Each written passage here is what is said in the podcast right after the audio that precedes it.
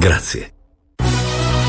R T L centodue e cinque giornata. Buona giornata da Sergio Gadda. Conferenza stampa per il bilancio finale dei due giorni tra Stati Uniti e Canada per Giorgia Meloni. La Premier parla a tutto campo sulla necessità del dialogo per arrivare ad una de-escalation in Medio Oriente, sull'importanza della risposta agli Houthi nel Mar Rosso e si confronta sull'utilizzo dei fondi russi congelati in Europa. Poi le questioni italiane su tutti, il riconteggio delle schede in Sardegna, dice che deciderà al ritorno in Italia e ribadisce l'ottimo rapporto con il Quirinale.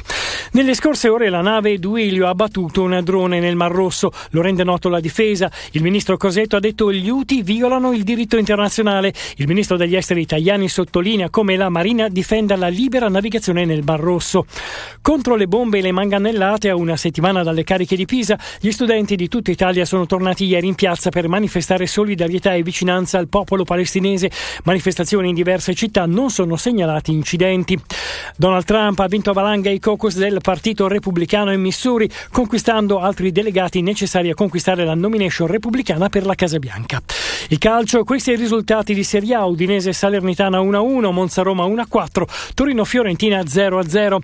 Formula uno, in Bahrain doppietta Red Bull nel primo Gran Premio della stagione, vinse Max Verstappen, secondo il compagno di scuderia Sergio Perez, terza la Ferrari di Carlos Sainz, quarto Leclerc. È tutto per questa edizione, ora arrivano gli aggiornamenti sul traffico.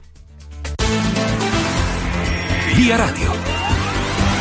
Buona nottata da Emiliano Orecchia. Al momento si viaggia regolarmente su tutta la nostra rete. Massima prudenza per i banchi di nebbia che riducono la visibilità sulla A uno tra Roncobilaccio e località Aglio e tra Firenze Nord e Scandicci, sulla A ventisette Venezia Belluno fra la tangenziale di Mestre e la strada provinciale veneta, e banchi di nebbia anche in A tredici Bologna-Padova tra Rovigo e Padova Industriale. Vi ricordo che con una visibilità al di sotto dei cento metri il limite di velocità scende a cinquanta chilometri orari se non diversamente segnalato. Da Autostrade per l'Italia è tutto, buon viaggio.